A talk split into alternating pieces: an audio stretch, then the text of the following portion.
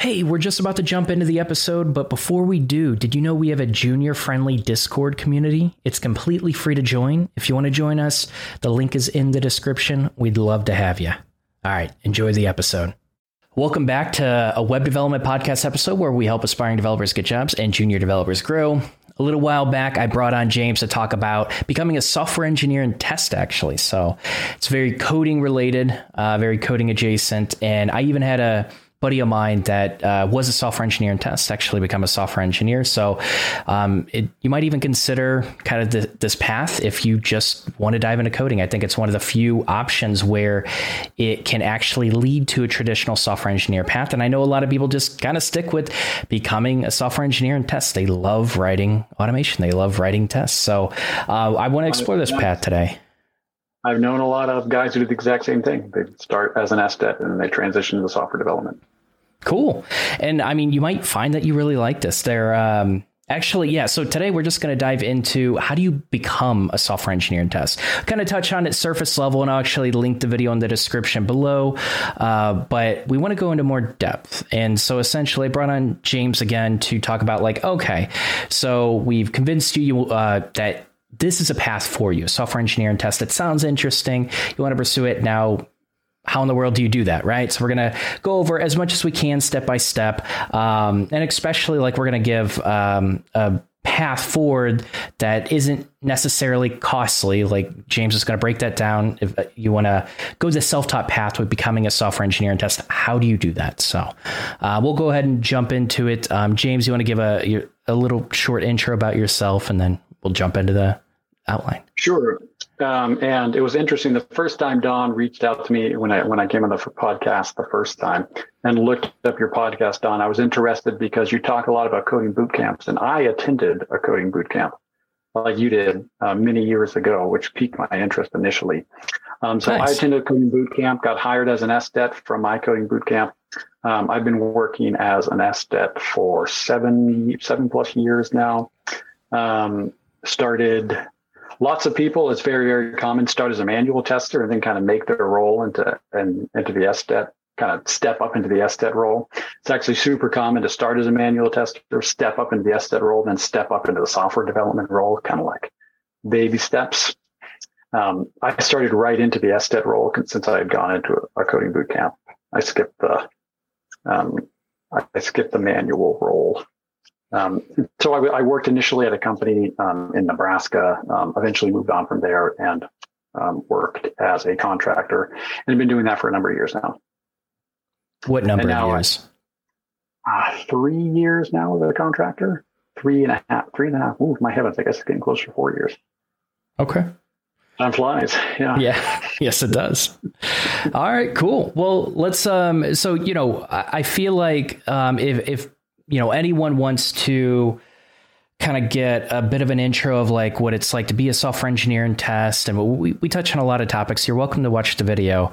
But I, I say we just jump into things. So you approach me you want to talk about okay so for people that actually do want to become a software engineer and test um, i have a plan for them. This is what i think they should do. Uh, let's go ahead and jump into it. What's step one Sure. So you've got like a traditional role, like a traditional path that you do, like an SDET path that we talked about, like get a job as a manual tester. It's a lot, I wouldn't say a lot easier, but um, it's common, except to get a job as a manual tester and move it from there. Again, lots of people, I'm having trouble finding jobs, get into the tech world, breaking into it. I want to do something that, that makes me stand apart and show that I, am driven, I've got drive. Um, it, you should spend time hiring and interviewing me versus somebody else who has no experience. And so, like you were talking about, um, I was sitting down, you were having lunch together. Um, I was actually having lunch the other day. The first thing I always recommend is um, start learning a language. Um, the first thing, if you're get into the SDET world, um, there's a number of really popular testing languages, automation languages. Um, for decades, number one has been Selenium. Um, and if you're going to go the Selenium route, um, Java and C Sharp are kind of the kings in the Selenium world. Selenium has it has libraries for tons of different languages. Um, in my usage of Selenium um, and other SDETs who I worked with agreed that uh, Java and C Sharp had kind of had the most uh, mature libraries of Selenium. We felt like we were able to use it to its most to it to its greatest benefit with those languages. Um, like I said, it's kind of been the king for a long time. Um, it has some drawbacks as well. It has some pluses, like everything, pluses and minuses. And uh, some of the minuses of Selenium is lots of overhead. Um, it's it, it, takes a lot of work to keep the lights on with Selenium, but it was really the first automated testing language, a library that was that was reliable and successful. Um, you've had in the last five or so years, you've had a lot of JavaScript testing libraries come out. There's always been there. There's been Mocha. There's been Chai. Um, there's been other JavaScript testing tools. Selenium has JavaScript testing as well. I don't think it's that great, but I'm biased. Um, there's some great ones now. You've got Cypress, which is probably the most popular when it comes to um, JavaScript testing, and you've got um, what is it? Uh, PageWatch, I think is the other one uh, that's becoming pretty popular. Um, Cypress, Cypress has got years on PageWatch, has tons of uh, support as well. Um, so if you and I were sitting down, you're like, I don't know anything. Like, what path should I start going down? I would recommend learning JavaScript first. And there's some great resources out there. Um, and we had talked last time. You know, one of the attractions of being an SDET is not like as intense. We use the word intense with air quotes. Not as intense mm-hmm. as software development. Um, one of the things that uh, chatting with other people, I'm not sure if you felt this way, Don, but going to a coding boot camp, I felt like they they crammed a lot of stuff into a short amount of time. Oh yeah, big time. And I I felt like either more time would have been appreciated or less content would have been appreciated. Yeah, with with software engineering coding boot camps, it's um, they really really slack on the testing. It and they really focus around about three to four months. There are holes everywhere in the coding boot camps, but it's True. just they, they overpromise and they underdeliver in lots of areas. They do, um, and it, it's tricky because a lot of companies with software engineering positions, well, it's just a variety. Like some companies will really prioritize testing, and some won't, and so it, it's um, it's very tricky to prepare you know software engineers for all positions. So they do their best, and usually testing gets tossed out the window. In in that uh, in that vein, um, I was saying is I always I always felt like coding bootcamp should focus on like we're going to teach you front end or we're going to teach you back end and be more focused. I like one of the positives. One of the positives I like about testing is it is more focused. Um, the the point I was trying to make was um, that it seems all of the coding boot camps out there are full stack, and they use that term a lot. It, it's, and it's obviously an industry term, but I feel like they don't give enough time and enough depth to really establish you as a full stack junior developer um, in a normal coding boot camp. And that's one of the pluses of test automation. Like you're not you're not quite um, a, a, software developer. When I'm when I'm talking with like friends or families um, and joking around, I'm like I'm like a wannabe software developer. Mm.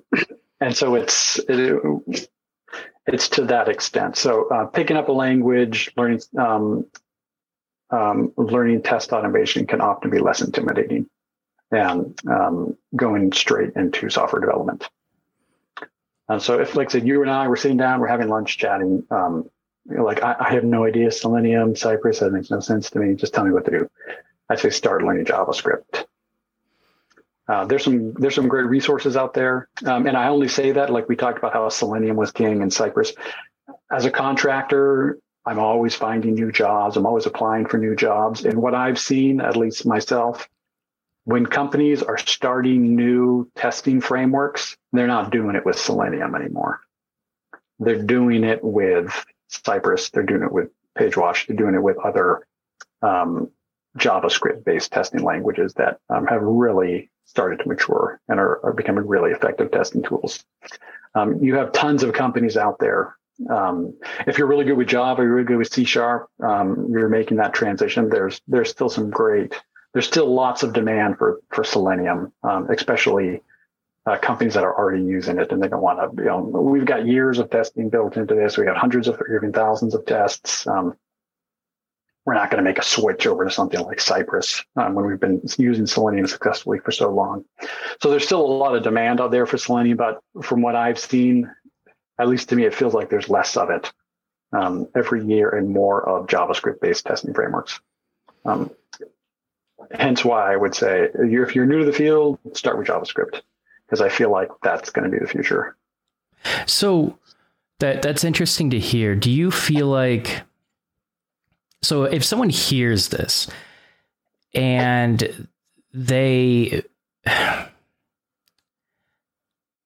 still feel like they'd be a little curious about like where do I start? What exactly, like, what kind of test do I write? Like, do I need to learn to code and build features and build projects and then add testing to those projects?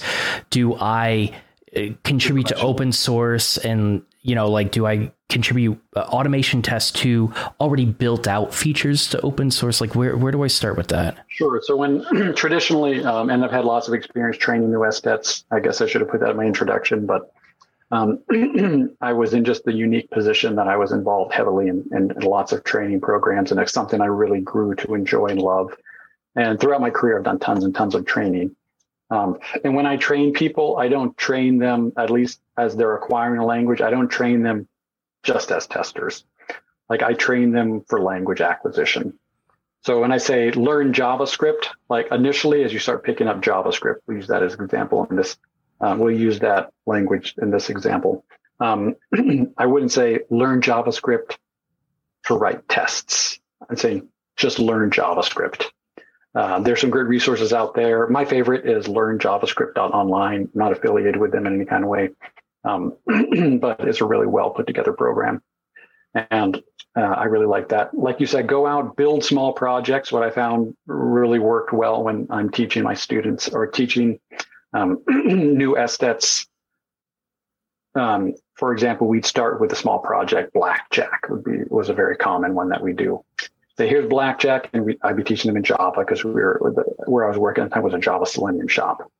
I'd say, build this blackjack game in one method, Java Selenium.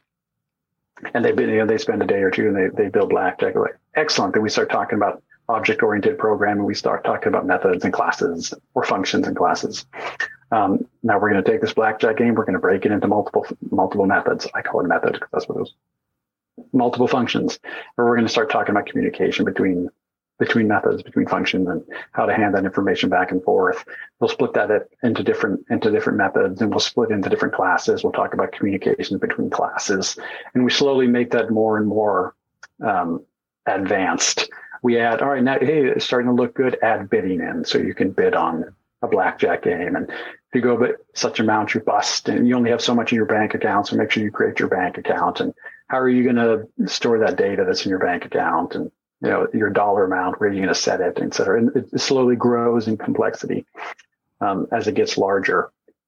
And teaching all of that i want them to gain a, a, solid understanding of the core foundational principles of the language that they're learning um, and so once i teach that then i start introducing testing in this case it was selenium so once i feel like hey you uh, you have a solid understanding. And usually when I when I'm teaching the language section, um, I would give them a project. Like uh, another common one we use it was an address book. Like in and you laugh about building a GUI in Java, but um, I, oftentimes I haven't built a GUI in Java.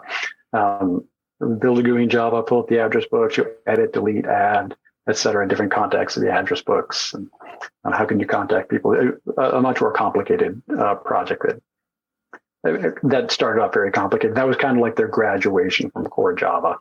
Um, and from there, uh, we jumped into testing. And usually we build a testing framework, in this case in Selenium. So it's it's similar to, like I said, I, I start them off learning language. What you're going to do is you're going to learn a language. And the more you know of this case in JavaScript, the more you know of the language, the more successful of an asset you're going to be. That's good advice. You you mentioned that you would set them up to build a testing framework. What does that mean? Correct. So um, as you're testing, you've got your framework that manages your tests for you. And you know, Selenium, whether it's Selenium, whether it's Cypress, it's going to handle the logic of the framework, the functionality of the framework. Um, for example, uh, Selenium runs off of the page object model, basically. So this is what a page object is. This is how you set up your framework. So you have your base page with its base functionalities that is shared across the framework. Um, you have different page objects that um, contain the data of those pages, how they interact. Maybe you have Cucumber, maybe you don't. Um, just just how you're going to test. So the framework contains the logic and functionality of your testing. How do so you? oh, go ahead. go ahead. No, I say we'd we'd introduce that. We'd walk them through it. We show them examples. One thing in the boot camp I went to, and don't get me wrong, I had a really positive experience in my boot camp. Um, if anybody asked me, I was like, yeah, I'd, I'd recommend it. I, I, went there, you know, what, almost eight years ago now. So things could have changed, but I had a great experience there. However, one of the one of the gripes I had is I never had any idea why I was learning what I was learning they just like now learn this and then learn this. And I was mm. always like, why? Like, I, I don't understand where this fits in and why I'm doing what I'm doing. And so one of the things I like to do is take a testing framework when we start. Like this is, you know, a Selenium testing framework. This is a Cypress testing framework. When you build it, this is what it's going to be the end product, what it's going to look like. This is why you're learning core Java. This is why you're learning JavaScript. Um, so yeah, go out there, take a look at Cypress, especially has great documentation. You can download a small example framework and run a few really quick example tests and kind of see like, oh, this is what I'm going to be doing. Um, start picking up JavaScript. So it's, it's a good approach as well. Um, so I, I like to kind of give them that vision. Like this is, this is kind of the in my mind, this I always thought like I, w- I would have loved to have had a framework in my mind where I could have put things in place and been like, I'm going to learn, you know, core languages here, and this is where it's all going to add and build up to. So I kind of try to mimic that. Yeah, it. So I think it'd be incredibly convenient when I had asked you, like, what do you mean by framework? Um, I get what you do. I think it'd be convenient to be able to just see a bunch of tests laid out and also context around like why certain things are being tested. So I think a lot of people might even look at open source projects and see um, unit tests and integration tests, et cetera. And they they look through and they see all these tests, but they don't really. And I'm speaking for me as well. Um, like we don't really comprehend exactly why this is being tested but this other thing is not being tested. How, like, especially when you're newer, how do you go about figuring out, like, what's an important test to write? And like what, what what are we supposed to test?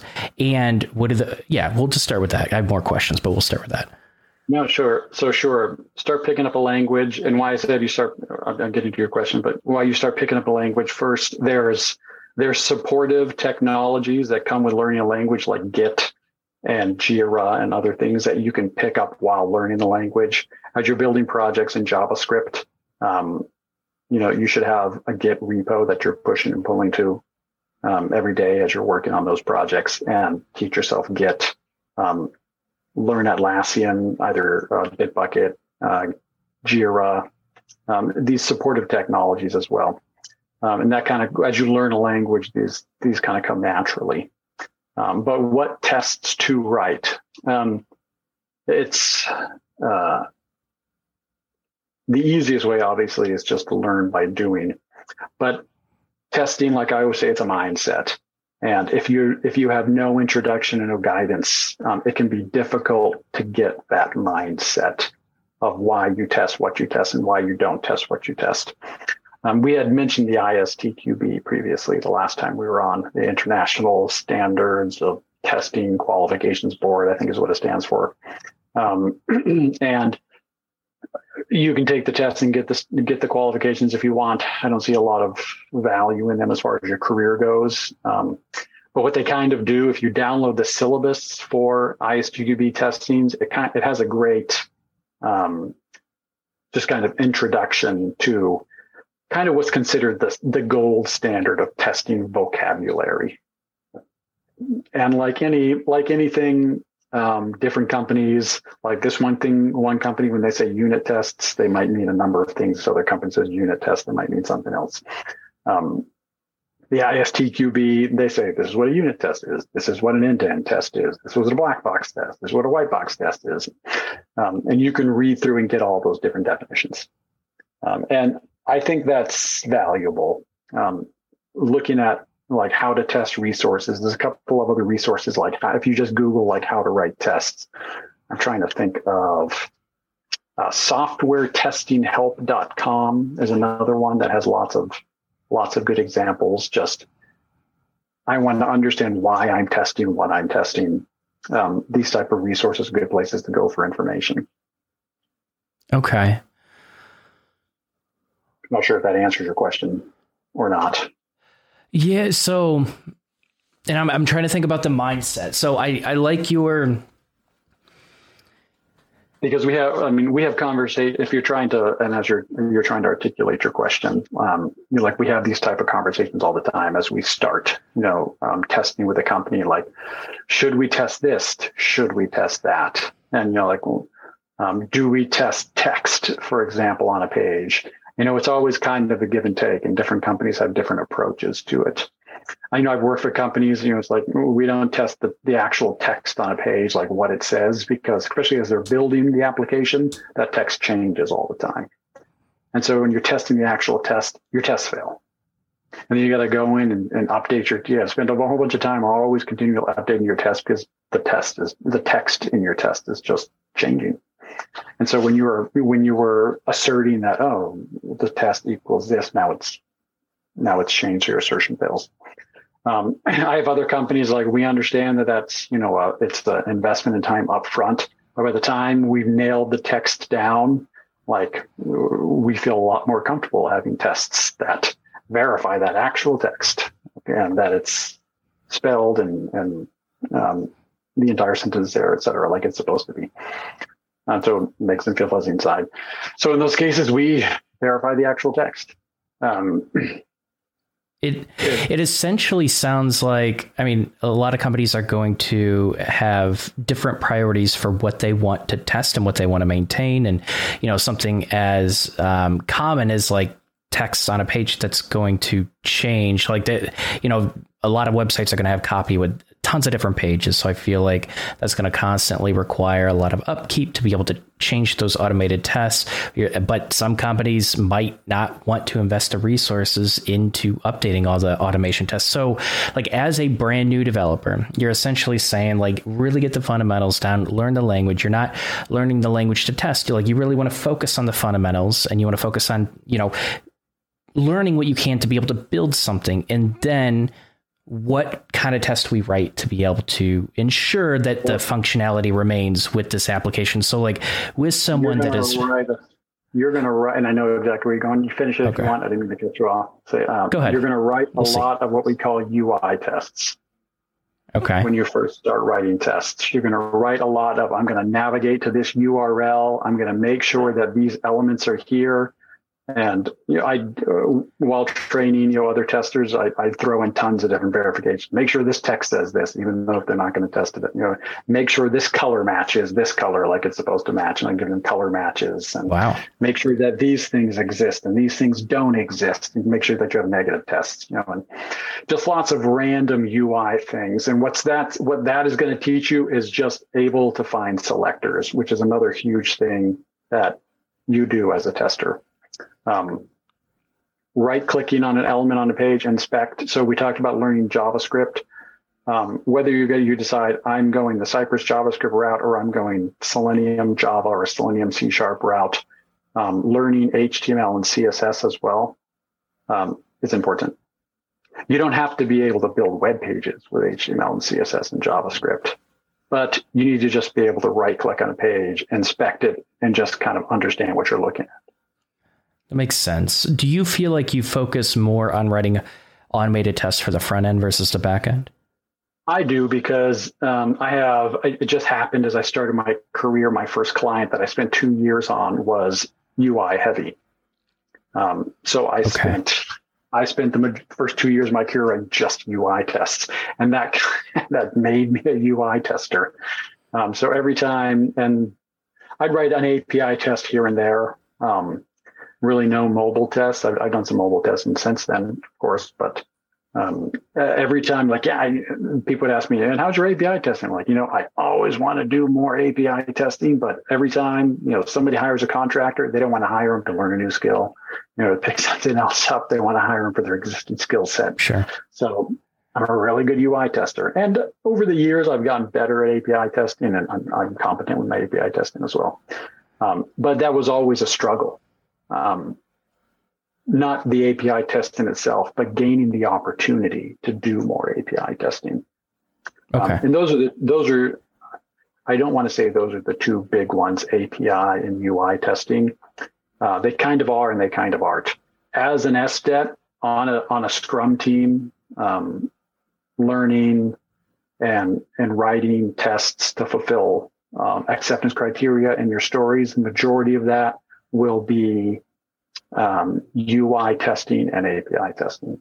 And as a new tester, the majority of the testing you do will be UI and API testing. As you gain more, you might get lucky. And as a new tester, they chuck you right into something like mobile testing. And you get a niche where you spend the first two years of career really getting awesome at mobile testing. And then you got a niche that's in high demand. So cool. Good for you. Um, I've I've branched out since then, of course, and done stuff like performance testing. You can get at the performance testing, which is a whole thing of itself. Where you got load testing and stress testing, and lots of different types of performance testing, um, mobile testing. Um, there's security testing, which honestly I haven't done a ton of security testing. Um, but as a new as a new SDET, the majority of your time, especially if you get hired as an SDET, you're working on a team, is going to be spent doing UI and API testing. Do you so even do you oh, think you'd be comfortable with API questions? Um, or do you want to focus on UI? What do you? I mean, so if you ask me to write a test from scratch, an API test, I might have to have to pull out my Google really quick. okay. Well, no. So, like you you mentioned that um, you've we can focus on UI testing because you mentioned that's where your expertise is. So um, you mentioned there's essentially two different paths typically that you're going to be hired as an SDET. It's going to be kind of focused on writing automation for UI, automation for API. Um, so I actually we can dig into the UI stuff because I actually I feel like API I'm a little bit stronger with UI, not so strong with. So with UI, we kind of either way. I've, I've done both. So okay. If we have time, we can jump into API. But for UI, there seems to like I always hear different opinions about exactly what to test with the UI, and you've mentioned like a big, uh, big push is like Cypress. Let's let's actually just uh, pause on that with Cypress specifically. What is Cypress testing, and how is that different than other types of automation tests on the front end? Um, so Cypress is a testing language, a testing framework um, written in JavaScript. Um, like, um, for example, Selenium is a, li- a testing library. Cypress is a testing library written in JavaScript. Selenium is a testing library written in whatever language you're testing with it. Um, so your question is, what are you testing with Cypress? Yeah you can you can test anything with Cypress that you can test with other testing libraries. Um, you can do UI testing, you can do API testing. The one thing about um, you can do some mobile testing as well. Um, once you step outside of UI and API testing into into like load testing, for example, Cypress, Selenium, they don't handle load testing very well. Um, you're you have lots of you're trying to mimic lots of users hitting the website at the same time um, oftentimes into the tens of thousands or millions. And it's it's difficult. You know, you can you can do loops and and um, arrays, et cetera, et cetera, and and and start ramping up that load. But it, it, a framework that's built for UI and API testing just really doesn't shine when it comes to load testing. And there's everyone understands that there's there's um, load testing software out there that you use. Um, but mainly, we're using something like Cypress. You're going to be testing the UI or the API what about the UI or API? Uh, was so we'll stick with the UI. What about the UI are you specifically testing with Cypress? I can anything that I want to test with the UI, I can test with Cypress. So, um, and then this this is getting more into the conversation of what do you test in the mindset of testing. Um, yeah. But for example, um, especially as a new tester, you're going to be doing lots of assertions and lots of verification tests. they're not called verification tests or assertion tests. Um, you know, you're gonna you're doing lots of what we'd call in the industry what most companies call unit tests. It's they're incorrectly called unit tests because technically unit tests are written by developers to, to verify their code. But what that means is you're testing at the unit level. Um, I'm logging in and I'm making sure that these things that the developer is building on this page exist on this page. Um, you're going to do a lot of uh, URL verification as well. As well, you know, a, a common um, unit test uh, would look something, it could look something like I navigate to this URL, I verify that the URL ends in blah, blah, blah, you know, home or um, login or um, you know, whatever whatever page I'm supposed to be on. I verify that elements one, two, three, four, five, however exist on the page, dot should exist, or have whatever text in them or color in them or whatever I'm looking for, um, are just there. Um, and then once my verifications are done, um, I could perform an action or I could just end my test. Very basic, very basic test.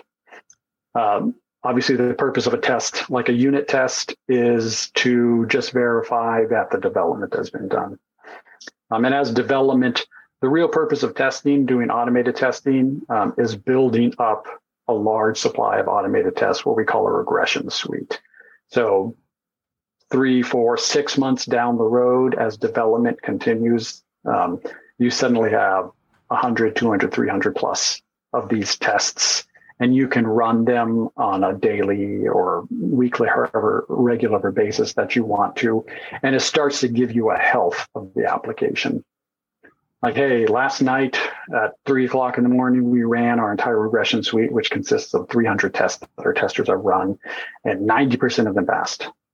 I'm like, oh, it, uh, that's that's good. That 90% passing rate, it's it's good. It seems to indicate that the application is relatively healthy. We'll go in, we'll look at those 10% and see why they failed. It almost like the more you talk about it, because um, you can do it feels like you can do a lot of what you're talking about through something like react testing library if you have a react application. It almost seems like it's kind of like blended together a bit and i'm wondering if someone wants to become an SDET do you feel like it's it's worth spending a, a, lot of time writing very specific unit tests and testing all of your functions or do you feel like they're going to be spending majority of their time um, writing a little bit more like end-to-end tests where they're mimicking a user behavior? That was the next the next topic i was going to segue into. Um, a number of companies i've worked at the developers bring up that exact topic. Like hey react has a great unit testing library and it does basically what you're saying that Cypress does. Therefore, if I, Don, as a developer, and I'm the tester, Don writes his unit tests and it verifies that it's all there. Like, why are we having James then write a Cypress test to do the exact same thing? It's like having manual testers. We usually have manual testers on the team as well. You, you always do a little bit of manual testing, but like, you know, if I write an automated test, why would I have a manual tester then go and manually test what I just automated tested? Like I just tested. Like I know it works. Like you don't have to then go over test it again. So same kind of argument. And I've, I've worked on a couple of different um, companies where that was kind of the mindset. Like we're going to have the developers write the unit tests because that's what actually is supposed to happen. Testing at this unit level as the developers and automated testers will just write end to end test um, mimicking user experiences.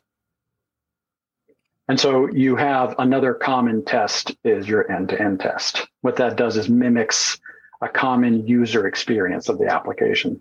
Say if I was using Amazon and I was writing an end-to-end test, I might navigate to amazon.com, search for a particular pl- product, click on the product I'm looking for. You know, we of course would be doing assertions that we're on the right page and the right product is there.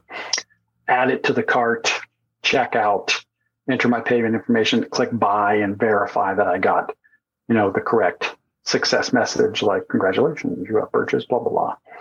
Um, I could even do an API ping to whatever email server I'm using and um, verify that I got the email telling me that, hey, your product is your purchase is is successful or is complete.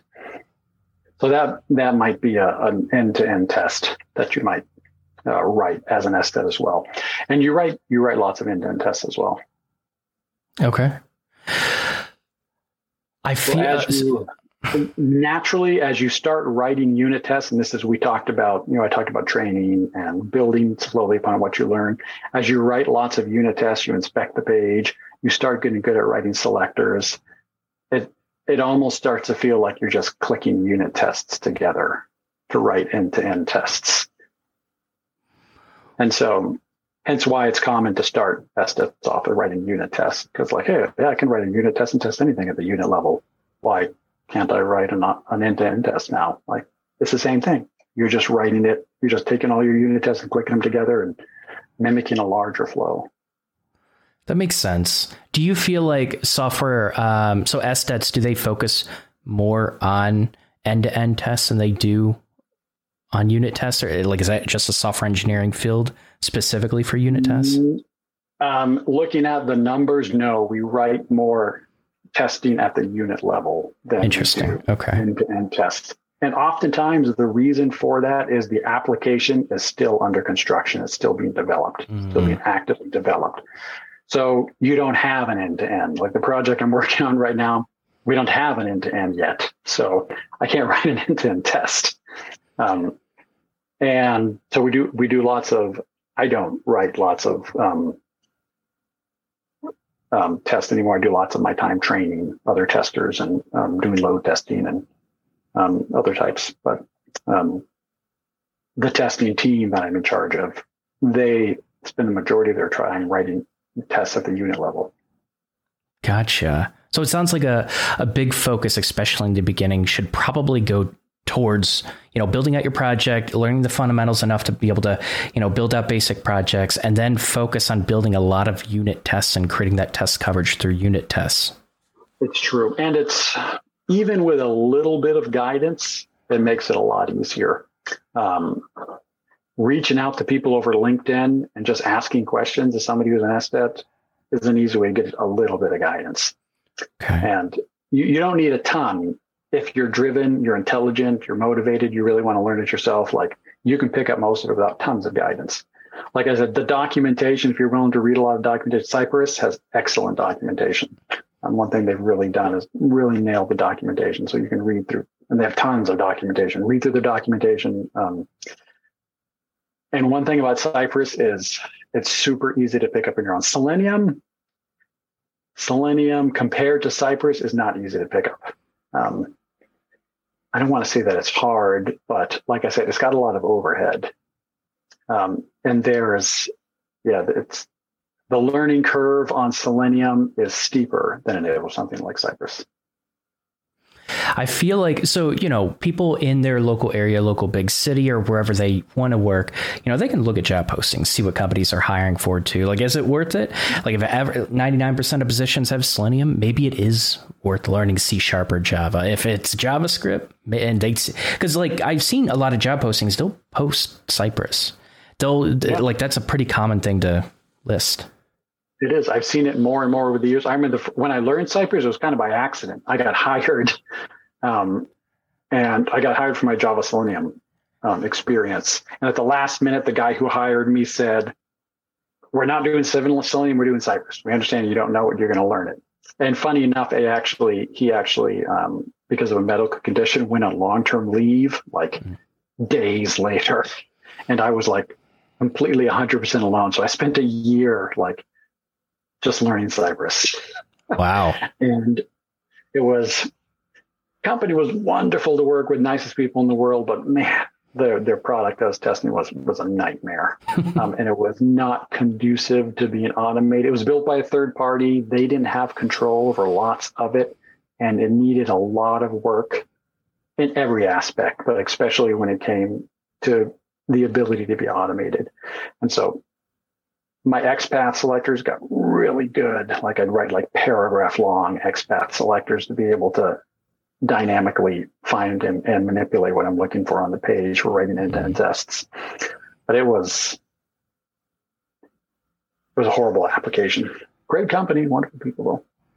Well, I'm glad you got through it. Um, I got a, I got a couple more questions, but it sounds like you might have kind of created a bit of a linear outline. I want to give you a chance to like, is there anything else you want to share? Because I feel like I'm just interrupting because I'm curious.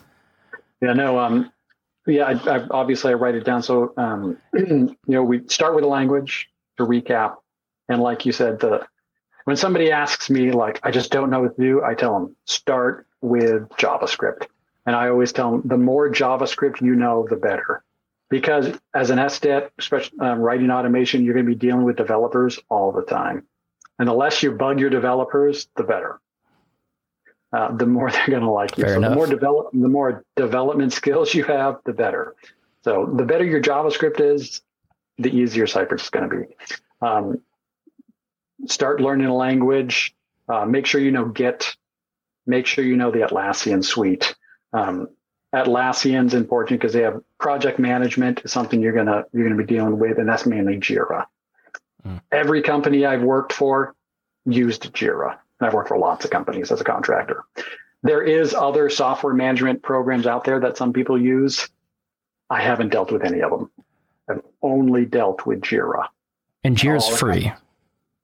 Jira is free for a single user. Yeah, it's free for up to ten users, I think. Um, Okay. And then when you when you exceed that, you start paying. So, I real quick, I, I want to touch on this real quick because um, this is a part that a lot of even software engineers fail at, and I'm sure people getting into software engineer um, in test. it- It's just the project management side, the Scrum side, the um, being able to manage tickets, build requirements. Like this is something people skip on. Some coding boot camps skip on it. Like this is important. And before you even jump into Jira, because I could take a little bit of setup time. Like uh, I believe GitHub has its own project management uh, like it has its own Scrum board now. Like it used to be a, a Google extension, but like you could even start with something simple and then move into something that's um, more usable in professional environments. If you find Jira is like too too much overhead and setup initially. I, I, I will warn you right there. Everybody has a love hate relationship with Jira. It, it's powerful and the fact that it can do everything, but when you log into it for the first time, it does nothing. And you have to set up everything that it does. And it's tough. You've got no experience. Uh, learn as much as you can about Scrum. So learn JavaScript, learn Git. Those two are going to go hand in hand. Set up a, a GitHub repo. Bit, um, GitHub and Bitbucket are the two big Git repositories that you're gonna you're gonna run across, and either of those are fine. Uh, I've actually used both of them probably the same amount interchangeably, both Bitbucket and and GitHub. Funny enough, I actually like Bitbucket better, but um, there's a personal preference. Um, so that's Atlassian as well. Um, make sure you know Git. Make sure you know Atlassian, Jira, um, Confluence. Confluence is easy. Similarly, it's just documentation. What do, what Confluence does is it stores documentation about anything you want to write documentation about. And when you look for work for big companies, they love lots of documentation. So you're going to put lots of documentation about lots of different things in Confluence, Jira, Confluence, and possibly Bitbucket. If you don't do Bitbucket, or if you know Bitbucket and if you know GitHub, they're pretty interchangeable. Like if you use one and you sign into the other one, it's going to look pretty similar. And you're like, oh, I kind of know how this works. Um, Scrum is another thing. These are kind of the supporting technologies that we talked about, and that kind of using, learning, learning a language, and you're going to store it in um, software. You're going to store it in either Bitbucket or GitHub using Git. Um, create writing tests. You can do that in Jira. Um, you can write documentation and and Confluence. Like these are supporting these are supporting technologies that you can kind of pick up as you're teaching yourself a language. Um, and like you said, they're they're super important. Understanding you don't have to master them because you haven't been using them. Um, you haven't been using them at a corporate level for a client. You haven't been working with somebody that uses this. I would I would say just understand how they work. Um, if you if you applied and like you weren't super awesome with Jira, but you just knew what it was and how it worked, or with the rest of the Atlassian suite, honestly, most uh, pretty much every recruiter I've known of, they, they wouldn't care, and the companies wouldn't care either. Like, but they they happy that you knew what it was. And yeah, I've actually been with it. I built some stories, and then if you complained and kind of moan, kind of um, snitched and moaned about Jira, like they kind of laugh with you, but like, yeah, we hate it too. Wish we had something else. Like, um, so learn those learn those technologies. Um, hit the ISTQB um, softwaretestinghelp.com, I think it was, is another great place to kind of understand um, as you get into testing, start picking up something like Cypress, start writing UI tests, read lots of Cypress documentation, and um, read those ISTQB syllabus, softwaretestinghelp.com to kind of help you start building up um, the mindset of a tester and you'll say you'll read a lot of, of that te- terminology and they'll explain what it is. You'll start writing tests like that in um, uh, in the ISTQB syllabus. Um, a huge part that often isn't talked about a lot is job searching, um, and it's it's huge. So if you if you approach job searching right, um, you'll be a lot more successful than just sending your resume out there to lots of different organizations. And the one thing that my boot camp did do right was teaching you how to get a job. And I've used that skill ever since. If I had gone to that boot camp and that's the only thing I had learned, I would have felt like it was worth my money. Um, so what I always recommend when people reach out to me, I say LinkedIn, if you're in the software world, like LinkedIn, what I always do, I, I, have tons, tons and tons of connections now, and the vast majority of them are technical recruiters. Um, I look up technical recruiters on LinkedIn, and you're gonna there's gonna be thousands of them. Um, I write a canned message like, "Hi, my name is James Morin. I'm an SDET uh, with so many years of experience. I'm looking for my next contract. I was wondering if you had anything that I qualified for."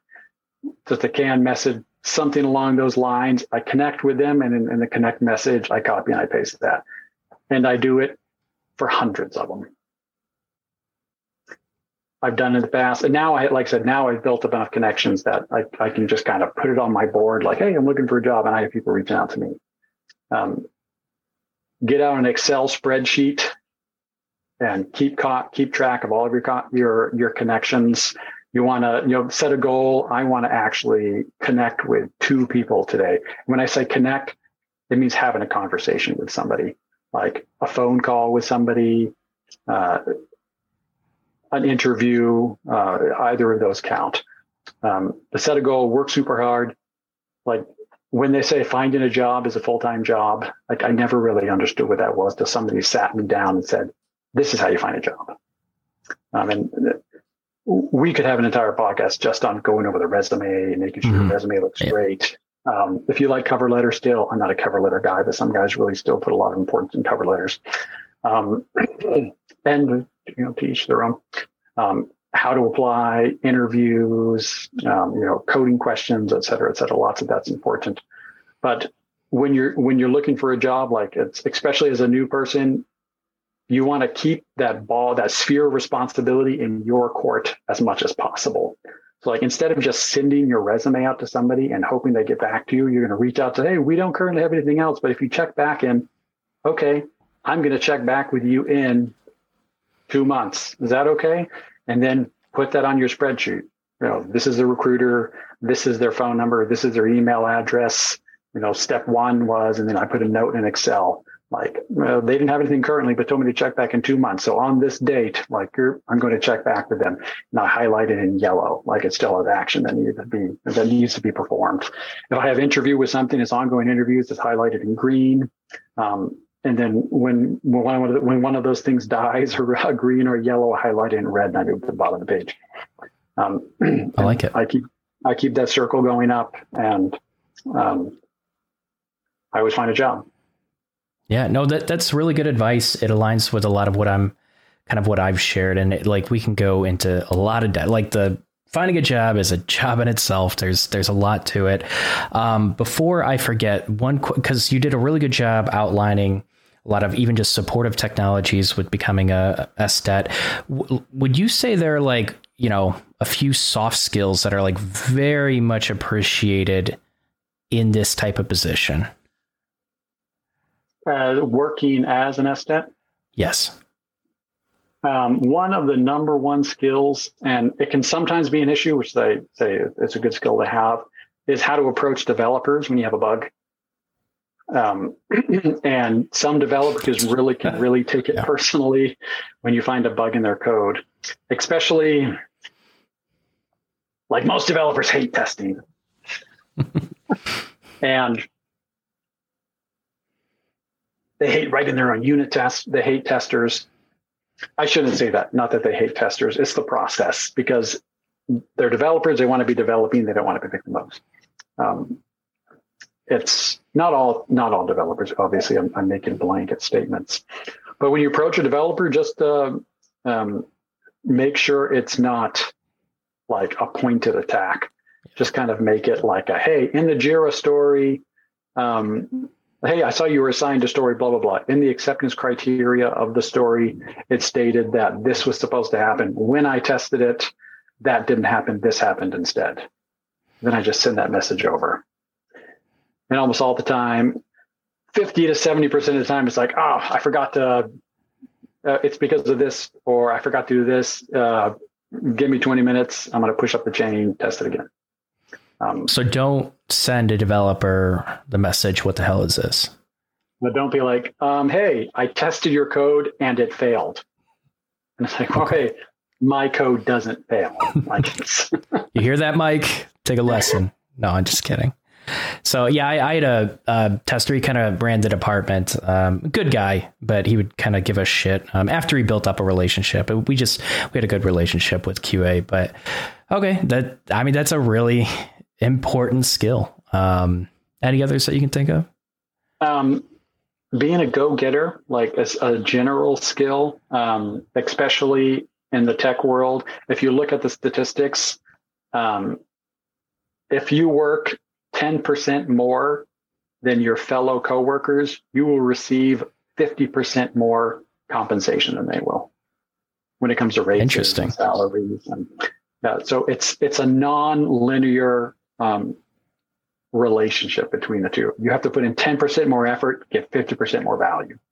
So be a go-getter. You know, we, when I was in my coding boot camp, um, there was a couple guys there, like they had no problem. Like there was one guy there, he was a double major in micro and macro biology, I think it was, and like with like a minor in engineering and like nicest guy in the world, super funny, super witty.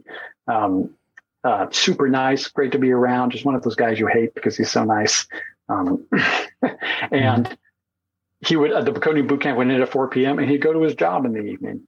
Like he he had no problems handling the workload at all. Another guy didn't have to work nearly as hard. Like when the coding boot camp ended at four o'clock, I was there till 10 o'clock or 12 o'clock at night. Like that's what I needed to do. I understood like, hey, it's easier for these guys than it is for me. I'm not going to go home because they're going home. Like it's not a pride thing. Like I have a goal to graduate from boot camp and get yeah. a job. Therefore, I understand the amount of work that I need to put in, and I'm going to put it in. I don't care. And I was there for three months, six days a week till 10 o'clock or midnight every night. And then on Sundays in the afternoon, I'd, I'd drive back in and I'd work for three or four or five hours. And when I got my first job, every night I was there late. Uh, worked technically at five, I was there to seven. I was there till nine o'clock. I was I was learning more Java. I was learning AWS. I was learning something else. I was improving my skill set, um, and I was making myself um, invaluable invaluable to the company. And I made more money than guys who had been there for years. And it it wasn't because I was better than they was, but uh, my boss said, like, I see you every day working your ass off, and I'm going to, well, he said something along the lines like, I'm going to compensate you accordingly for it. And so I'd get like 10 and 12% raises every year, where they'd get 2% raises every year. Like, and then the company was bought out and the opportunities really disappeared. So I went out and became a contractor. But it was, uh, I loved working there, made some some lifelong friends working there who I still stay in contact with, and it was a wonderful experience. So just don't let your pride get in the way. Like you're there to do a job. Make sure you do your job and make sure you do it as good as you possibly can. And if you can't do it good enough, work longer and learn how to do it better. Well, and Yeah, because uh, you know you have this big argument about like pushing to get uh, back against like work life balance, et cetera. But like there are, I've just met people that will do whatever it takes to become invaluable, and they recognize kind of like a deficit in themselves. Like it takes me longer to learn. They don't give this like they don't. So I I get some aspiring developers that kind of give this. It's almost it's not entitlement. Maybe that's too harsh, but it's like I'm only going to put in this amount of time each day. And that, like, I don't care how much I learn. I don't care how much value I provide to the company. Like, this is all I'm putting in. I'm clocking out and I am done. And then they get frustrated when like a hundred other people are willing to do way more than that. And they they have an interest they have a curiosity in it and they struggle with aws so they figure it out. But this person that clocks out at five they're done. I don't want have to have anything to do with coding. And they're surprised they don't get those raises. They're surprised they don't get those positions. Like i I mean, so you have people that are going to argue, well, companies shouldn't take advantage of you, et cetera. But like, they're not. You're literally being given the value that you're pushing for? It's you need to make yourself valuable. Like if you don't have the skill sets to be valuable, you're not going to get a job. And if you get a job and you're just dead weight when they need to start cutting weight, you're going to be one of the first yeah. things that gets cut. Like even as a, they talk about work life balance. If you have a skill sets that that's valuable, you can have a great work life balance. Like would I rather spend would I rather get paid for shooting my bow and hunting elk or deer? Like, yeah, sure I would. But with my job, like I can take the entire month of November off if I really wanted to go do that. Like, so it's a great work life balance. I remember saying that to one guy, like I might have, you know, the first few years of my career, I might have been working 60 plus hours a week, but now like that when hunting season comes around, it's my big hobby, like I take weeks and months off to go do it because I can. That's a really good point. I like that. You need what is uh, when Dave Ramsey says, "Live like no one else, so you can live like no one else." Right? You need to put in the time, the effort, the sacrifice now. When you're brand new, and who do you think they're going to cut if if times get tough? Mm-hmm. The guy with I mean, sometimes they will actually cut the guy with more experience because yeah. he's more, he's more expensive. And yes. I've had that happen to me as a contract. I've had that happen to me before. Um, but like it's make yourself invaluable. I, I, love nothing more. I told you when we were chatting previously, um, a guy reached out to me, and like I said, I've had people reach out to me on LinkedIn pretty regularly asking questions and ask me these same questions like, "Hey, what should I do? Go learn JavaScript." And I told them what to what to go start doing it with. A couple weeks later, hey, I did what you said. What should I do next?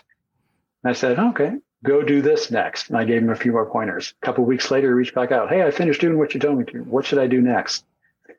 And I say, how about we jump on a phone call? And so we jumped on a phone call. We chatted for about an hour. I gave him a list of stuff to do. Um, like a month later, he reached out. Hey, I finished. I finished doing what you what you asked me to do. Like, what should we do next?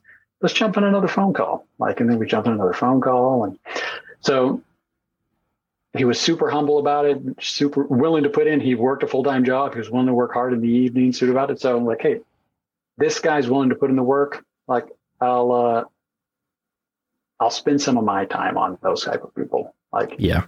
I'm not I'm not super inclined to help people who aren't willing to help themselves. You're preaching the choir. Yeah. So it's and I've I've done that in the past. Like you can only yeah. push a string so far, and so it's with people like this. And I recommended for a job. He's interviewing. He's had a number of interviews, and he's he's interviewing uh, this week. I think Wednesday or Thursday. Uh, final interview. I think he's going to get the job. I hope he does. That's that's really cool. And I, I I would even argue like if what we're even talking about and putting in that extra effort, it doesn't appeal to you, and you want that work life balance, then fine, set your like initially and we're talking about like the initial years build up that skill become invaluable so you can have that free time in life. But if you don't believe in what we're saying then just lower your expectations. Lower your expectation for your salary. Lower your expectation for your chance at getting a position. Lower your expect like just match your expectations to the effort that you are going to put in. Like that's it's that's incredibly important no matter like what career you're going to d- dive into. So it's really good advice. Um, no worries. So, um, yeah, I just realized um, we're just slightly over and that. That's fine. Um, let's go ahead and wrap it up here. Um, is, is, there any like anything else you want to share? Like one final piece of advice for aspiring SDETs? Uh, is this where you want me to plug myself, or you could you could jump into that, or give one final piece of advice before you do that. One final piece of advice for SDETs. I feel like the most important piece of advice is we had talked about. Um, honestly, the um, if I was going to wrap it up, listen back through. We we listed out technology specifically as well as supportive technologies. Make a list of that. Write those down. Um, I cannot stress enough how important job finding skills are. Like you can be the best SDET in the world. If you can't find a job, you won't have a job. I've always had a job because I was taught how to find a job. So in my mind, it's even more important than those skills you learn. Listen to everything I said about finding a job. Um, look up, you can look up advice on, on, on the internet, how to um, resume advice and make your resume look nice know, I just point, keep it a page, keep everything on one line, quantify it as much as possible, make it as applicable as possible the job that you're applying to. Is, is the quick resume advice that I throw out. But yeah, and you know, with all of those things that we listed out, like we said, make yourself invaluable. If you have, if you're working hard in the technology, you're working hard on the job finding side, and you make yourself invaluable, you will find a job like the demand is out there and the opportunities are out there. If you're willing to live like no one else, you will live like no one else. Like you will find those opportunities because they're out there. It might take you a month, it might take you six months, but if you keep doing it and you don't stop, you will find the job. I've seen it every single time. The people who are willing, willing to make themselves invaluable and do those things, they always get the job. Okay. Love it. Well, um, seriously, uh, for people that do want to become an SDET, people that started writing unit tests, you realize like you actually love writing the automation for products and or like you kind of just want to use it as a stepping stone. And it essentially this is one of the few positions that actually can be used uh, as a bit of a stepping stone into a traditional software engineering position. Um, yeah, I, I think James gives great advice. We've had you know, a little less than a dozen people from our community reach out to James after his last podcast episode. He's helped out a lot of people. So um, if you're seriously considering this, um, James actually has a boot camp um, he's launched, and uh, you know. Personally, like just listening to his advice, I think you should take it seriously. But yeah, James, uh, shout it out. What what do you have going on with that? Yep. So, like I said, I have lots of experience training, something that I really love doing. So, I uh, decided to uh, start a boot camp this year, thewizard.com, actually, thewizard.tech. Um, website's still a little rough. The content is all up there, uh, waiting for the legal stuff to finish coming through with the LLC. Um, had to wait for that to finish coming through before I could finalize relationships with people for funding and stuff. Um, like we had talked about previously, one thinking back on my own um, boot camp experience, we had said I felt like they really overpromised and underdelivered. And we had talked about time length. And I always felt like an SDET position was perfectly spaced for a three month boot camp. It's not as intensive as development, especially a full stack developer. Um, I've trained dozens of people um, who have become incredibly successful SDETs in a three month time frame. Um, and the comment that I always got is they can run with the mid-level SDETs. And they are they always came back to me and said, Hey, we're so grateful so much. We're so thankful. We're so grateful for all of your training. Um, you know, and the job application when I applied for the job, they had me sit down and write a framework. And I just laughed like James made me do this a dozen times, like before I graduated from um, from that training. So I started thinking about it and how we're going to make ourselves different. So um, launch that launch that boot camp, the wizard tech. Keep an eye on it. Like I said, um, all the content's up there. You can apply. You can ask questions through the website. It's there. Probably going to redesign the website. I just wanted to make sure that I got all the content up, um, so people can reach out to me over it if they wanted to. Okay. The, the hope is um, that if we're going to do it's 15k for 15 people over the course of three months Um, Scrum teams are supposed to be more between seven and 10. In my experience, they're actually between 12 and 15 um, in all of the organizations that I work for. 15K um, for each person? For each person. Okay. Um, the reason why, and you'll be like, that's way more expensive than most other testing um, boot camps that you go to. Usually those are manual testing boot camps. The difference being, um, I'm really good at finding jobs. And what I want to do is I can think of the, the people on one hand, I can think of, of people who are as good at training SDETs as I am, and I want to hire them, and they're not cheap. And I want them to be teaching my potential students so I can spend all my time finding my students jobs. So as soon as day one of the boot camp starts, I want to be plugging potential employers for my students. Because when it comes to a boot camp, like, what's the purpose of it if it doesn't get you a job? But if you pay a third as much as you do coming to my boot camp, but you don't get a job, like it's it makes no sense to me. So that was kind of the that was kind of the approach that I had with the boot camp. Um, I want it really heavily focused, not only this on the skills that you're going to develop to make you a successful SDET, but also in the career portion. We teach all, all the stuff we talked about in this podcast. Um, we will teach in the boot camp as well, and you'll also have somebody actively looking for a job for you for the entire three months. Okay. Well, you know my channel, you know my brand, so I highly encourage you to be critical of his program as well. And any graduate students come out. Um, I always say good reviews have their pros and cons. So uh, please feel free.